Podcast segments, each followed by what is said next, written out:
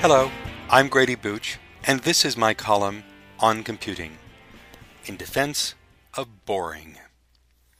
The purpose of good software is to make the complex appear simple. Complexity is the key factor in the cost of software and the time it takes to develop and evolve it. If you reduce Barry Boehm's software economics model down to its essence, you will see that this cost time is a function of the complexity of the system, raised to the power of process times the team times the tools, and weighted in that order from the most to the least significant. Having the right tools helps. Having the right team helps far more. But whatever you can do to control complexity has the most significant impact on a system's development life cycle. Furthermore, a good process will dampen complexity, although a bad process will amplify it.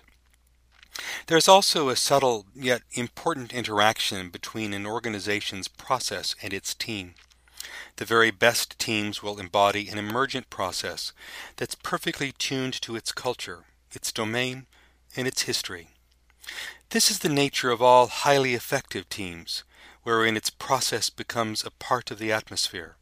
However, to paraphrase Garrison Keillor's description of Lake Wobegon, every organization likes to believe that theirs is a place where all their developers are strong, all their code is good looking, and all their system metrics are above average. Nonetheless, on average, the average developer is average. This means that this process team relationship is far more complex. The stronger the team and the greater the risk to or value of the system, the less that a high ceremony process is needed. The better the team and the less risk or value present, there can and there must be a reduction in ceremony. As it turns out, all of this is very hard to do. First, as Fred Brooks has told us time and time again, and as we need to be reminded time and time again. There is an essential complexity to software, a complexity that's inescapable and irreducible. Build yourself a natural language question answer system. Manage the textual and visual brain droppings of about a billion users. Craft a vehicle that can semi autonomously explore an alien planet. These are all things that multiple people spend multiple careers trying to get right. Second, however, there is self imposed accidental complexity. Stick your head inside the workings of any 1 to 10 million SLOC system, and most of the time you will see a muddle. Yes, there will be obvious lines of demarcation, faults where you can observe the impact of some major technical or business tectonic shift and reoccurring fossils in the software's geological levels laid down by different individuals with different styles over different times. The most significant design decisions are probably visible, evident in the major edifices, and reflected in the dark corners of the system. Nonetheless, I've yet to see any ultra large software intensive system without some vestigial organs and strange irregularities.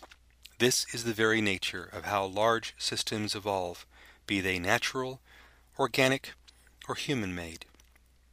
To that end, the best we can do is simply strive to manage complexity. We can neither reduce nor eliminate a system's intrinsic complexity. From a systems engineering perspective, this is where we apply all the tricks of our trade to devise crisp abstractions, a good separation of concerns, and a balanced distribution of responsibilities.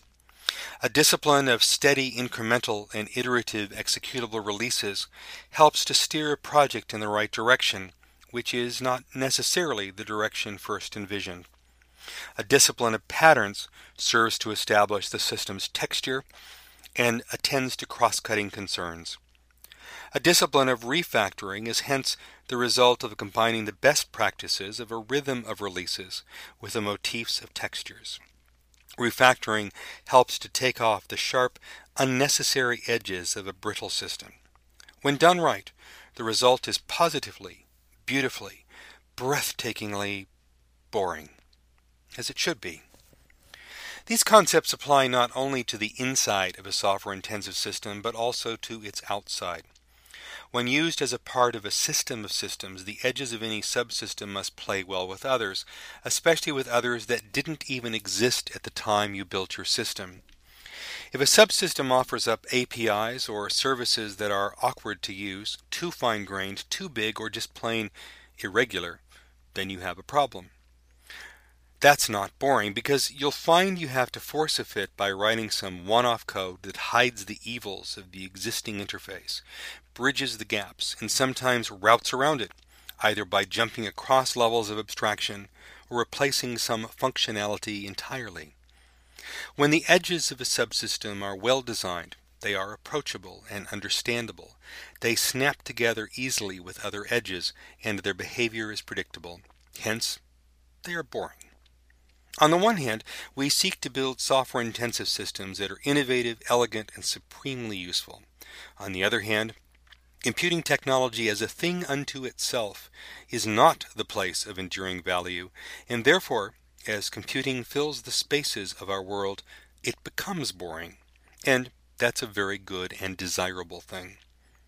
This is the perspective of boredom as seen from inside a software intensive system looking out. Looking at such a system from the outside in is an entirely different matter. Let us then look at software through the lens of the human experience. Recently, I was in Silicon Valley where I did a little shopping. I'm a people watcher, and a charming young boy, perhaps three or four years old, caught my eye. He was with his father, and the two were apparently waiting for the boy's mother, who was trying on clothes. Time and time again, the young boy tried to engage his father's attention, to no avail. Completely frustrated with the interruption of wherever the father's thoughts were taking him, the dad whipped out a smartphone, put on a movie, and shoved it under his son's face. The father continued looking out into space while the child, slack jawed, focused on the movie, his face bathed in the usual smartphone glow, a phenomenon I call receiving an eye tan. To the father's defense, he might have been having a really bad day, but I don't think so. Rather, the father was medicating his son with an iPhone. In so doing, using Cheryl, Sherry Turkle's terminology, the father and son could now be alone together. This is a scene I see played out all the time. I am no longer surprised when, walking along the beach, I see a whale breaching, only to look back at the shore and see a family, heads down on their smart devices, oblivious to the world beyond their screens. I suppose, using a title from the Grant Naylor book of the same name, they found their computing experience to be better than life. I am an expert in computing, not in children, although my wife is, as a child and family therapist who is in private practice.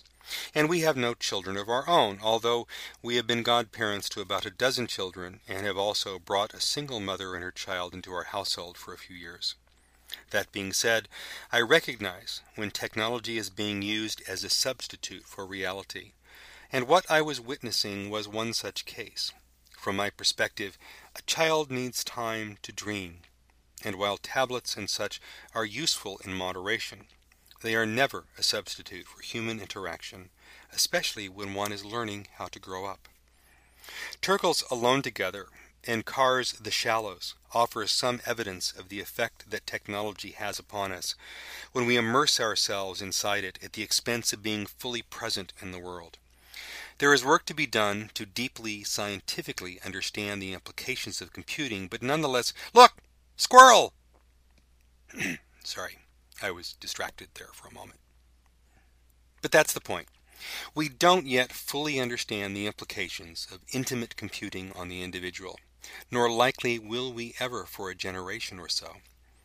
While I am confident that the human spirit will adapt, I am also certain that all of us, especially children, need some boredom in their life.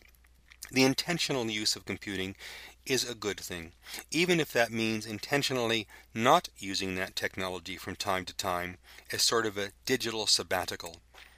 As such, we need more boring software.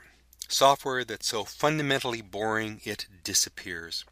If you must have a tablet in a child's face, then devise a killer app that would engage the child and the people in the immediate vicinity in such a way that they're required to interact with one another. Perhaps this might be an augmented reality app for a child's game of I Spy, or counting or spelling games that are contextual to the world around the child. You know, stuff that is part of the boring real world. Now, that is the kind of boring software we need much more of.